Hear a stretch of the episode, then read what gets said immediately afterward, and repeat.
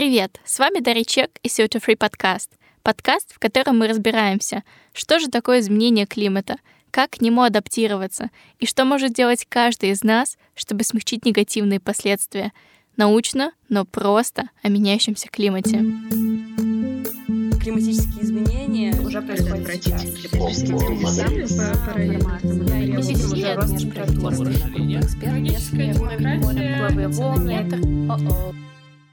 Это вторая часть нашего разговора с глициологом, полярником, ведущим научным сотрудником Арктического и Антарктического научно-исследовательского института Алексеем Екайкиным. Алексей — ведущий автор одного из последних докладов МГЭИК. В пятом выпуске с Кирой Камаловой мы уже обсуждали работу МГЭИК и почему это главный авторитетный источник по вопросам климата.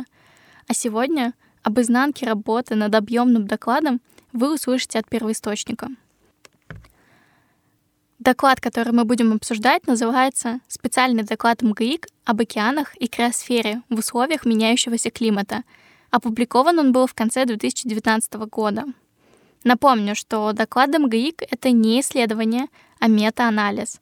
В одном докладе представлены выжимки всех выводов из современных исследований.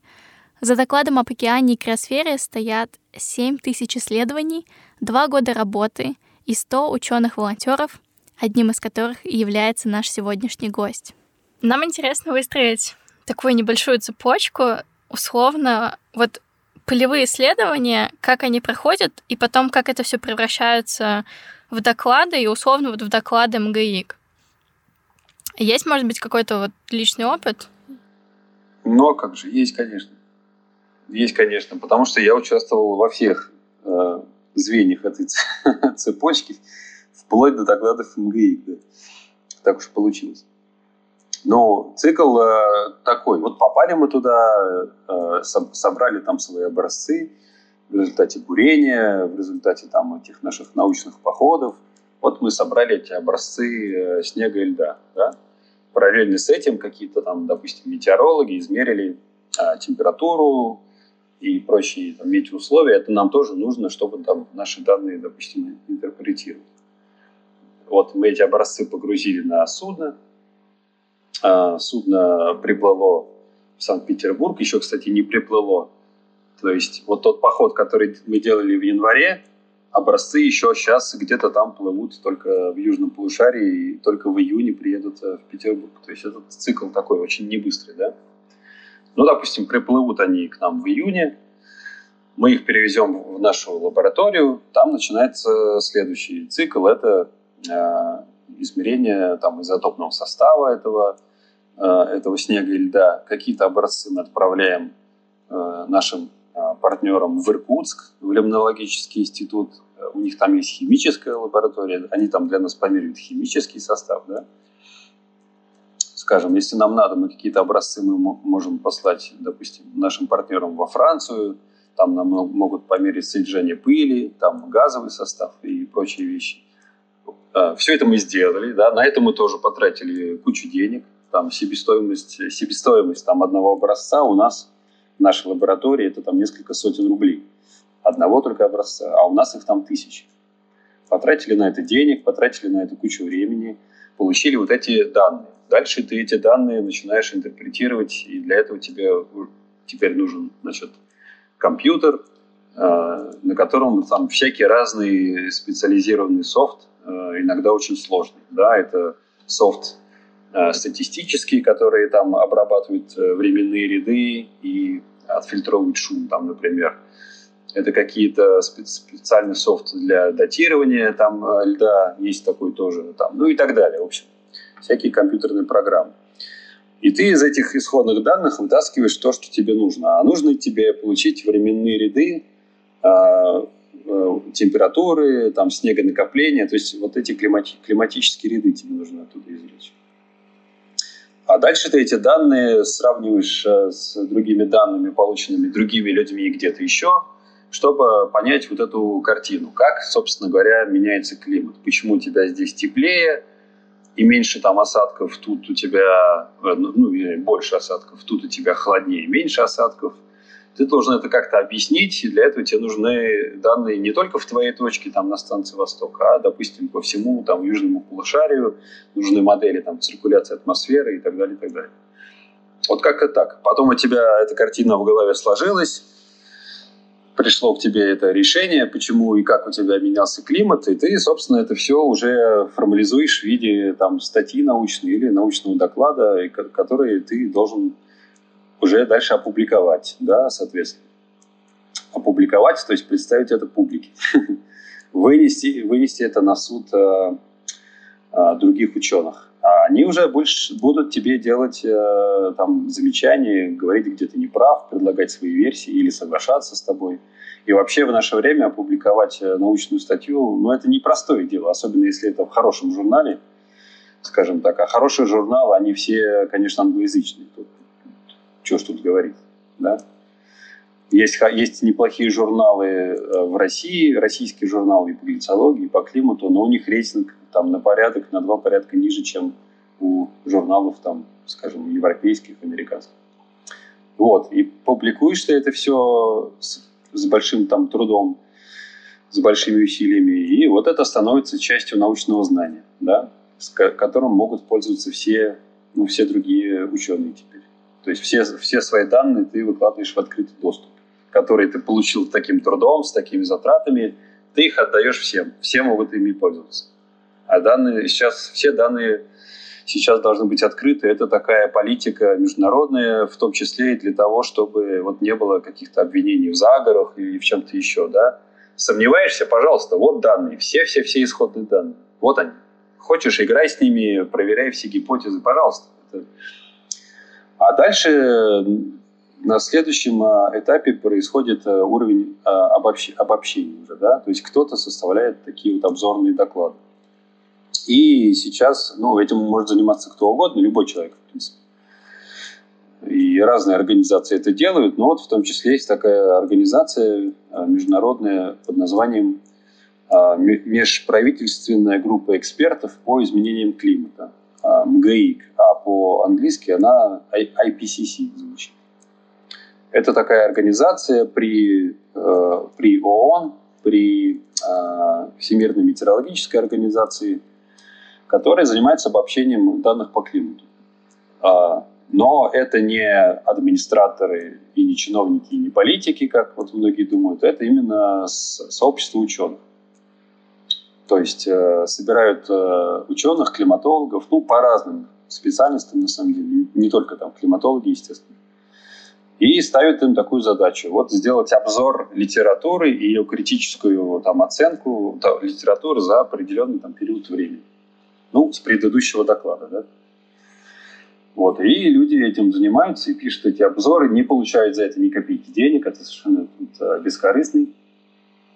Но престижно. Это считается, ну, по крайней мере, в Европе это считается очень круто. Если ты говоришь, что ты там был одним из авторов этого доклада, это все такие.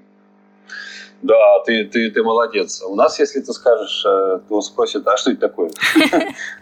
А что это такое, это IPCC? Что-то мы не слышали. Что-что, IPCC? Да, что, какие там IPCC, да. В общем, вот как-то так это происходит. И там тоже все абсолютно открыто, транспарентно, как, да, можно сказать, прозрачно. То есть, абсолютно все там прозрачно. Эти доклады выкладываются в общий доступ, в интернет. И это выглядит так. Ты туда приходишь, на этот сайт этого доклада, ты видишь оглавление, ищешь нужный тебе раздел, читаешь его, да? Какие-то вот эти... Ты можешь начать читать с краткого изложения результатов. Там все так скомпоновано, сжато, изложено, очень так доступно. Нашел, что тебе нужно, идешь по ссылке в соответствующую главу. Да? Прочитал эту главу. Что-то тебе там не понравилось или что-то ты не понял и хочешь уточнить. Ты идешь дальше по ссылкам на литературу. Вся литература, которая использована, а там это десятки тысяч публикаций, буквально десятки тысяч статей. Вот вся литература там тоже приведена. То есть ты можешь, если ты такой въедливый, докопаться до самых первооснов, до самых первичных статей, на котором этот доклад построен. А дальше, если хочешь, ты можешь и первичные данные получить, и тоже все сам проверить, если Самое удивительное, знаете что? Климатические скептики, они не пользуются этим вообще. Я когда участвовал там в написании этого доклада последнего, это был доклад по криосфере и океана в меняющемся климате, да? Вот. И эти доклады проходят несколько циклов рецензий. То есть в какой-то момент какой-то черновик доклада выкладывается в интернет и делается рассылка по всему миру. Пожалуйста, приходите, комментируйте и пишите рецензию. И мы получаем там тоже тысячи этих рецензий. Так ведь они же не идут туда, не читают, они не хотят это узнать. Пришли бы туда вот эти скептики, да, написали бы свои замечания, мы бы были вынуждены на это все ответить. А все эти замечания и все ответы, они тоже сохраняются там на сайте в открытом доступе. Это все можно проверить задним числом. То есть все делается максимально открыто, чтобы не было ни у кого ни малейшей возможности обвинить там в подлоге, в сокрытии там каких-то данных и так далее, и так далее. Все делается абсолютно открыто.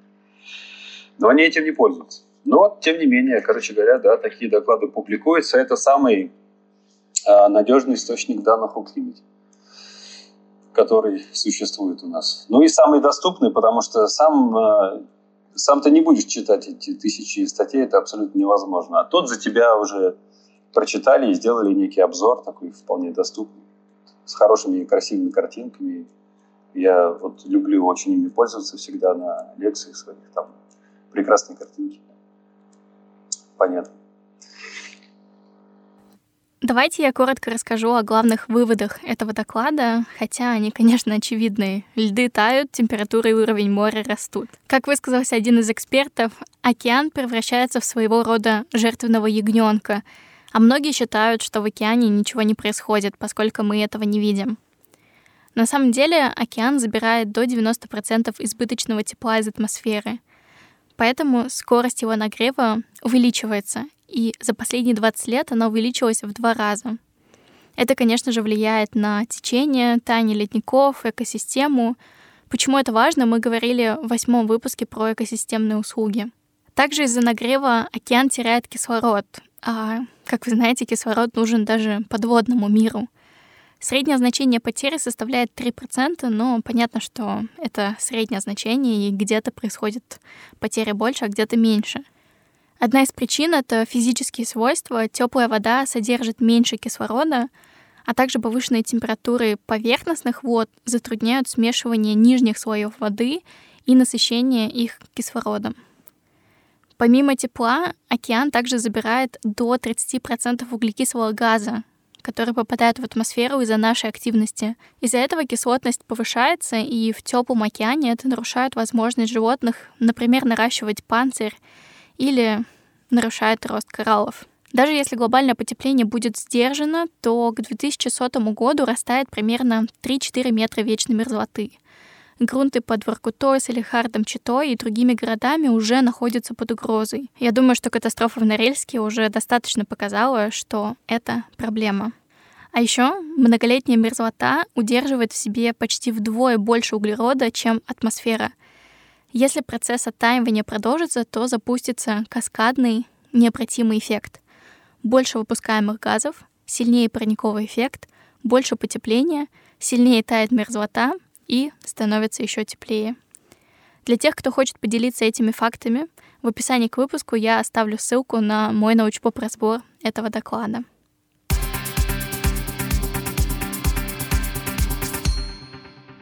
А кто может стать автором доклада?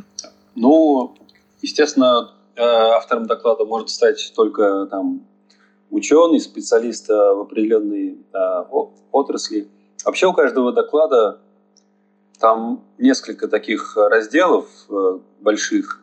Это первый раздел — это, скажем, наблюдаемые изменения. Ну, то есть, собственно, что в природе вот происходит сейчас, да? Какие изменения мы наблюдаем.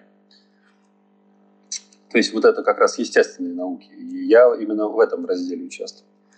А потом там есть разделы уже близкие уже к социальным наукам и к экономике, да, то есть это адаптация и способы противодействия, да, потому что климат меняется, и это как-то влияет на нас. А что мы можем сделать? Мы можем, во-первых, адаптироваться к изменениям, к происходящему, а во-вторых, мы можем пытаться этому противодействовать как-то. И вот там есть разделы об этом тоже, да? Ну, есть разделы, посвященные прогнозу, что будет дальше происходить. Это уже тоже физика в основном.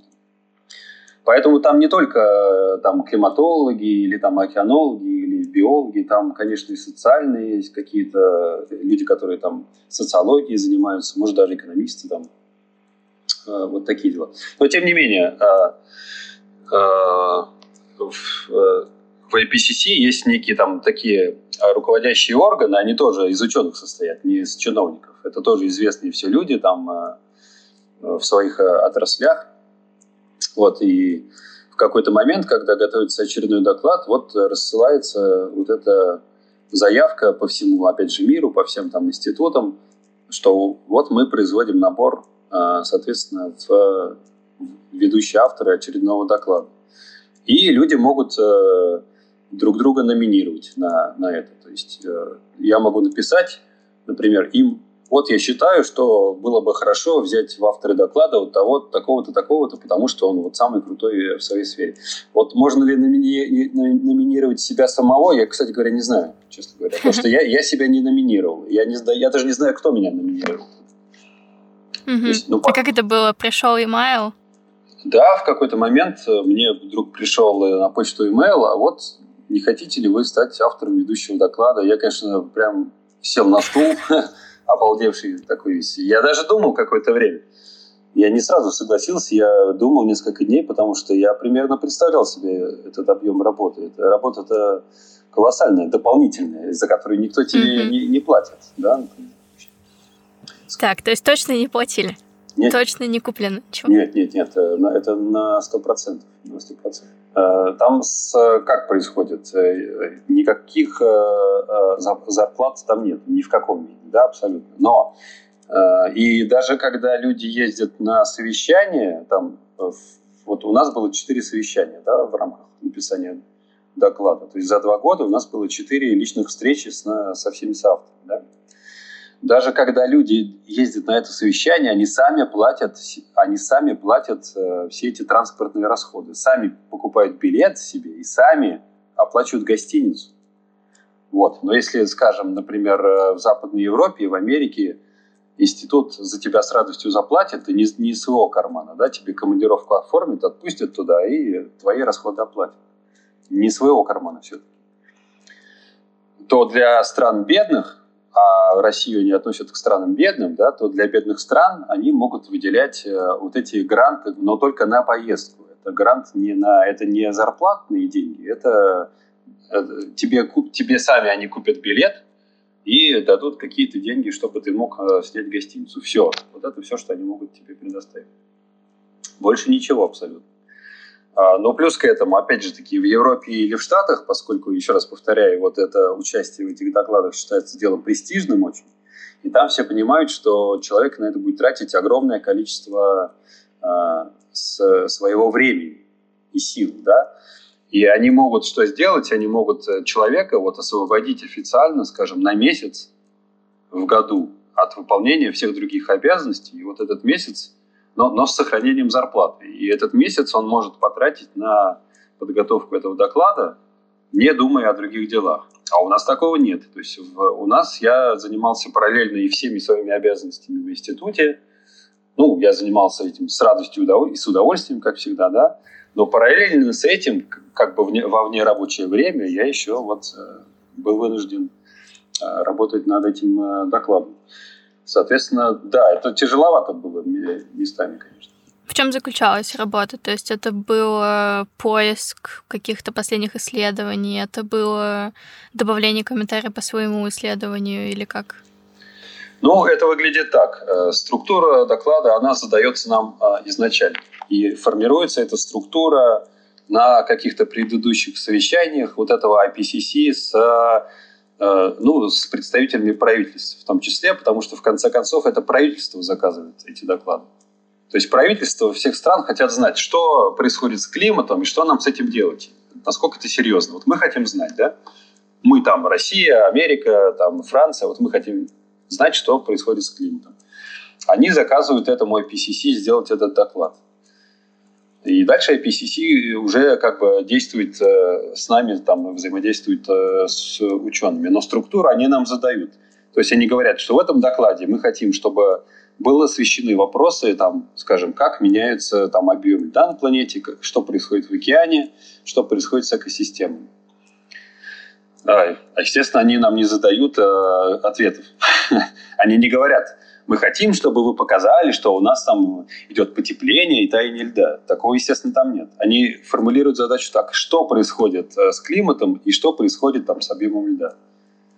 Вот что бы ни происходило, мы хотим знать как бы честный ответ на этот вопрос. Скажете, что ничего не происходит, там, нет потепления никакого. Пожалуйста, значит, так оно и есть. Не вопрос. Ну, можно так подумать, что здесь есть некий маневр для какого-то читерства, да, для какого-то обмана. Ну, например, я являюсь сторонником идеи, что вот там, допустим, лед сокращается, да, а он, например, на самом деле не сокращается. А я хочу протащить туда мысль, что лед тает, да, на планете.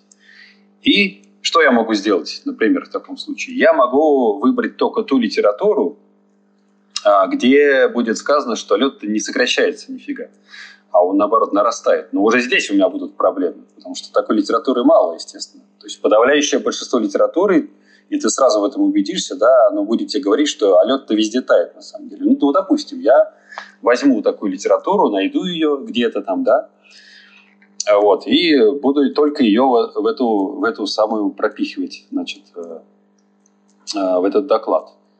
Но мои коллеги, я ведь там не один работаю, мы работаем группками некими, да, и в нашей группке у нас там было 10 там, или 11 человек, они же мгновенно это заметят, они же там не идиоты, они специалисты, они тоже читают литературу, они скажут, послушай, парень, ты какую-то ерунду тут пишешь, ведь есть вот такая литература. Уже на этом этапе мне не дадут этого сделать, да?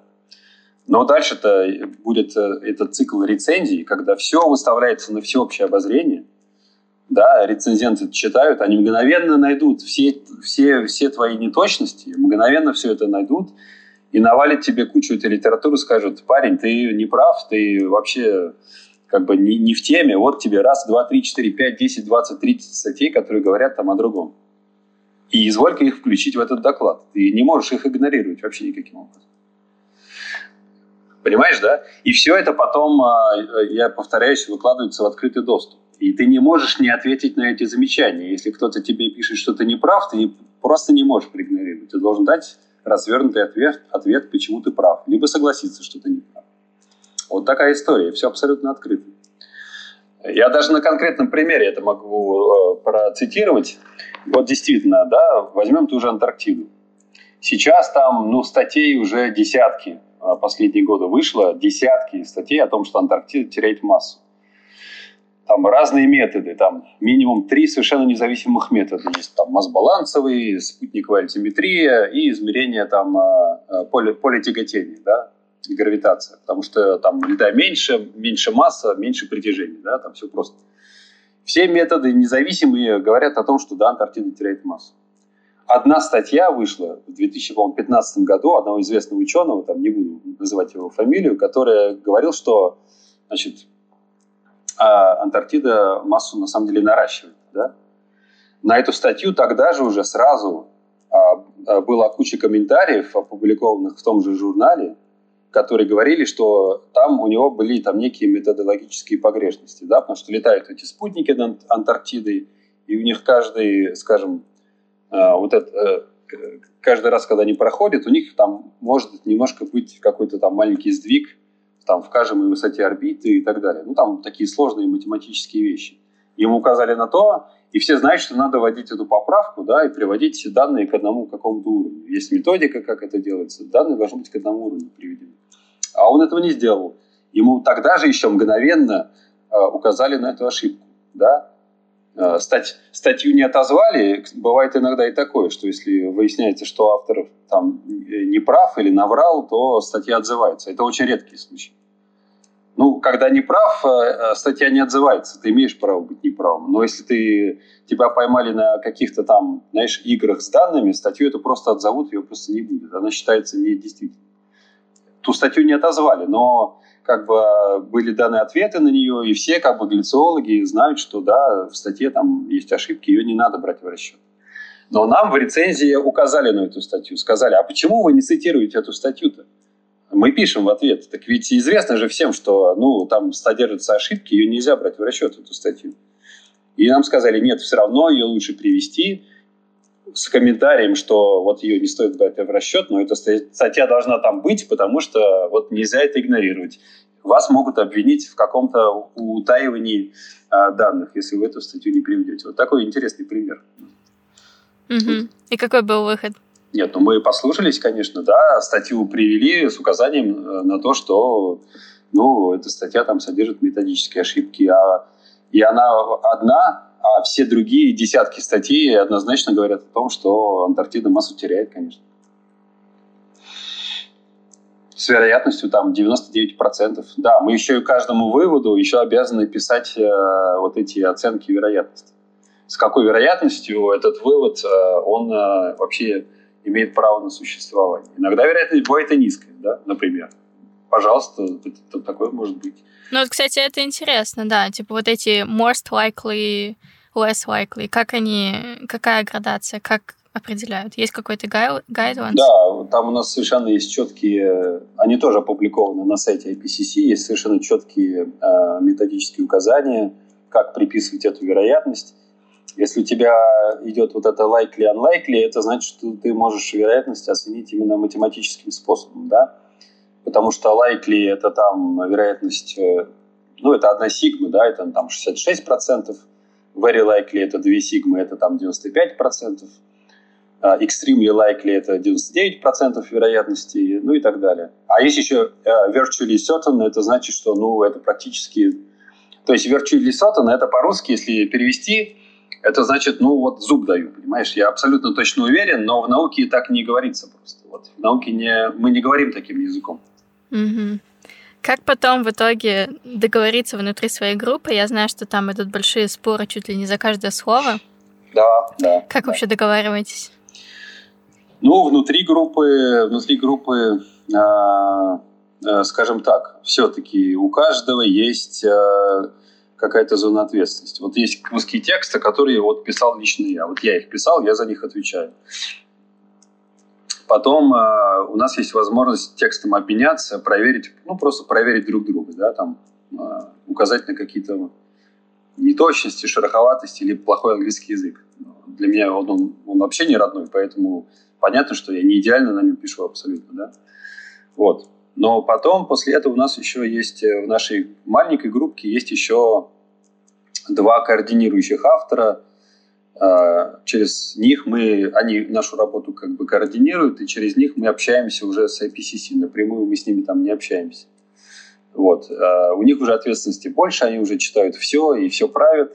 И когда на последнем этапе надо там куда-то отправлять, уже ну, туда дальше, да, вот они уже читают и уже шлифуют этот текст. И один из наших координирующих авторов, он был англичанин, то есть для него это язык родной. Другой был там норвежец немецкого происхождения, но он на английском давно говорит как на родном уже много-много лет, например, да. То есть с английским там уже проблем не было. Но при этом они не могут никаким образом менять смысл того, что вот я написал в своем тексте. Если они поменяют смысл, я же ведь это увижу потом. И так просто я это не оставлю. Я скажу, у меня было иначе написано, а вы поменяли смысл. Если они хотят поменять смысл, они обязательно напишут мне и скажут, вот тут такая формулировка, мне кажется, будет правильно написать не так, а вот так, например, да? И тогда смысл чуть-чуть изменится, или акценты немножко изменятся, или немножко изменится оценка вероятности. То есть лично от себя они могут только редакторскую правку добавлять, а сущностных правок они делать не могут уже, потому что за текст отвечаю я, в конце концов. Такая история. А дальше это все проходит, опять же, рецензирование, я про это все говорил.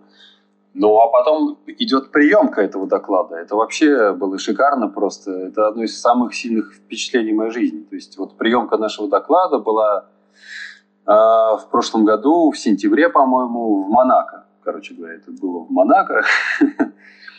Это уже происходит при участии представителей правительств. как бы это люди, для которых доклад-то пишется. Мы же для них пишем. Поэтому они-то должны просто, во-первых, понять, о чем там. Они должны убедиться, что они правильно все поняли, и что все формулировки там верные. О, боже мой. И это, конечно, просто ад какой-то. Вот там принимается не весь доклад, а только резюме для политиков. Да? Вот. Это такой синопсис, такое краткое изложение доклада. И там идет борьба за каждое слово. Вот нам когда сказали в самом начале, что резюме для политиков принимается построчно. Я думал, это фигура речи такая. Нет. Оказалось, что в самом буквальном смысле это построчно. То есть зачитывается каждое предложение и разбирается каждое чертово слово, которых там много тысяч. Я просто обалдел от этого всего. И ты защищаешь каждое свое слово. Вот. Почему у тебя тут так написано, а не так?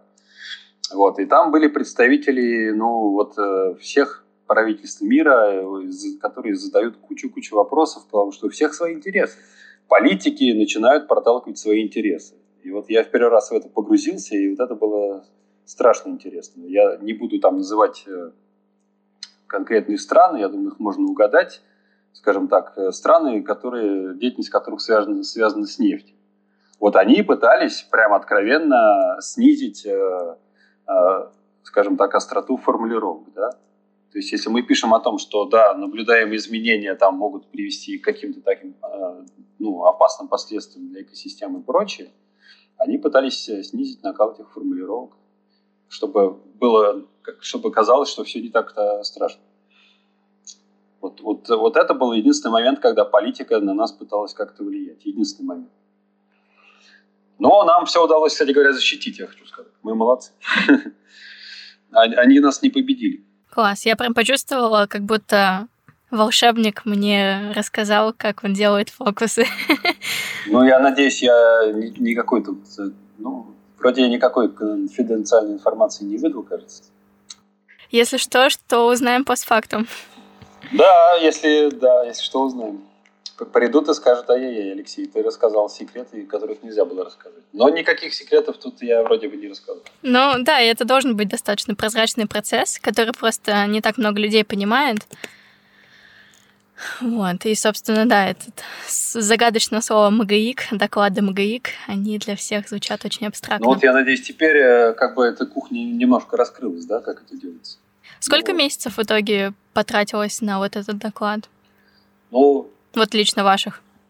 Я так не считал, не суммировал. То есть вся эта работа была 2 года, да, но по факту там такие были периоды, скажем так, обострения, когда я месяц занимался только этим, там, например, и были периоды затишья. То есть как это происходит? Мы пишем там какой-то первый черновик, да, и вот в этот период обострения, когда мы заняты только этим и тратим на это все время там свое. И длится это месяц, например. Потом мы его подготовили, черновик, да, послали его в IPCC, а те его выкладывают в интернет, и начинается цикл рецензий. А на рецензию дается там тоже 2 или 3 месяца, я не помню. И вот эти 2-3 месяца я могу отдохнуть. Я как раз очень удачно в это время ездил в Антарктиду. Потом приходят эти рецензии. У нас начинается следующий период активности. Нам надо ответить на все эти рецензии и соответствующим образом переделать весь текст. Какие были самые, удивительные исследования, которые вы нашли за эти 2 года, которые прям... Я не знаю, может быть, они какие-то были прогнозы, какие-то страшные, или что-то такое подтвердилось. Ты в этом докладе ведь работаешь с той литературой, с которой ты и так, в общем, знаком, да? Ты же и так ее читаешь, ты следишь за литературой, поэтому, в этом плане там принципиально нового чего-то такого в своей сфере ты узнать не можешь, да? Правда, именно пока мы работали над докладом, прямо вот в это время вышли новые статьи, как раз обзорные статьи по, скажем, балансу массы Антарктиды. Да? Это обзорная была статья, которая сделана из многих других более мелких статей. И вот в ней впервые все эти данные по изменению баланса массы Антарктиды были сведены воедино и сведены там в графике, из которых вот и стало четко ясно, что вот Антарктида теряет массу довольно энергично и там с ускорением.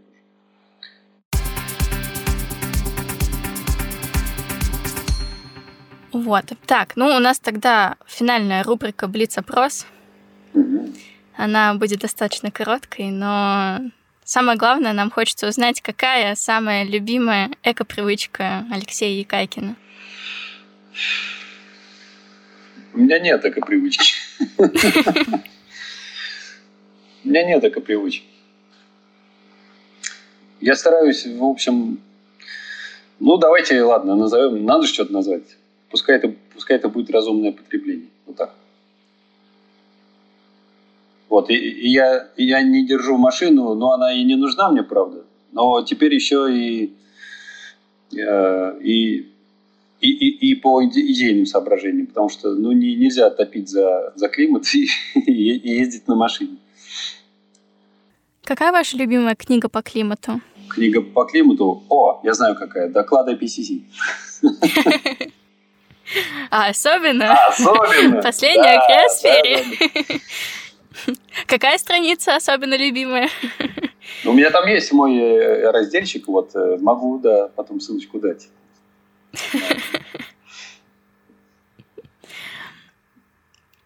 Класс. Есть ли еще какие-то последние напутственные слова слушателям? Ну, слушайте, какие напутственные слова? Очень простые. Ребята, верьте ученым. Знаете, ученые, во-первых, не дураки, как бы, да, в основном, и не подкуплены, по крайней мере, большинство из них. Верьте ученым. Смотрите, вот предсказывали там давно уже, да, вирусологи, что будет эпидемия коронавируса. Говорили же об этом много лет. Говорили. Не слушали нас, их, то есть. Вот оно случилось, да. 50 лет уже ученые говорят о том, что человек влияет на климат. 50 лет об этом говорят уже. С 70-х годов, там, раньше даже. Наши товарищи, Будыко Михаил Иванович писал об этом, там западные ученые об этом писали, говорили, прогнозы делали, которые сбылись все, кстати говоря, эти прогнозы. Все так и происходит, как говорили уже 50 лет назад. Вот только сейчас начинают потихонечку слушать. Так что, ребятки мои, значит, слушайте ученых, раз, да, занимайтесь образованием, два, вам будет проще жить в мире. С хорошим образованием жить-то проще, потому что тебя уже не обманешь, тебя ерундой какой-то там не заманишь куда-то там в какую-нибудь секту и не заставит там, я не знаю, покупать гомеопатию или какой-нибудь ерундой заниматься. Потому что ты будешь знать, что все это ерунда. Знание – это сила, действительно. И удивительный факт, но образованные люди живут дольше. Это, как это работает, это сложно, конечно, там непростые механизмы, но это научный факт. Чем выше образование, тем больше продолжительность жизни и качество жизни тоже. Образованные люди более счастливые. Так что занимайтесь образованием, верьте ученым и будьте счастливы и здоровы.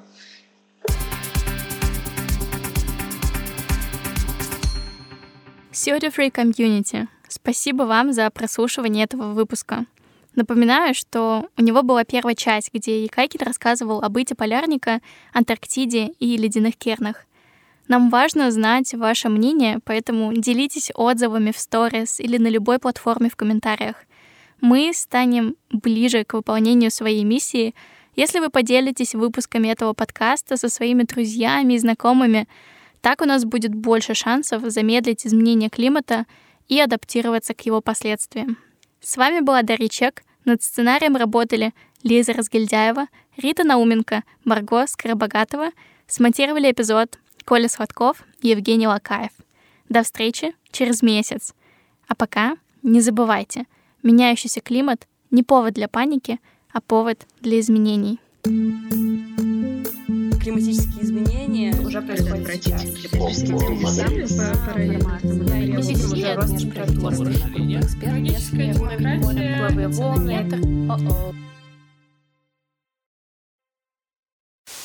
Последний вопрос. Есть ли у вас какой-нибудь чатик среди климатологов, где вы обсуждаете статьи Латыниной? А он у нас есть. Он есть у нас. такой маленький секретный чатик. Но это не маленький секретный чатик, это у нас группка в Фейсбуке есть. Вот. Я там участвую тоже, вот, но там я не модератор, там совсем у меня там нет таких функций, но вот мы там активно очень переписываемся. Мы что там делаем? Просто обмениваемся информацией, кидаем ссылки на какие-то хорошие статьи по климату, которые выходят. И да, когда была статья Латынины, там Городницкого, мы там тоже обсуждали, вот ребята, надо отвечать, кто будет писать там и так далее. Такая история.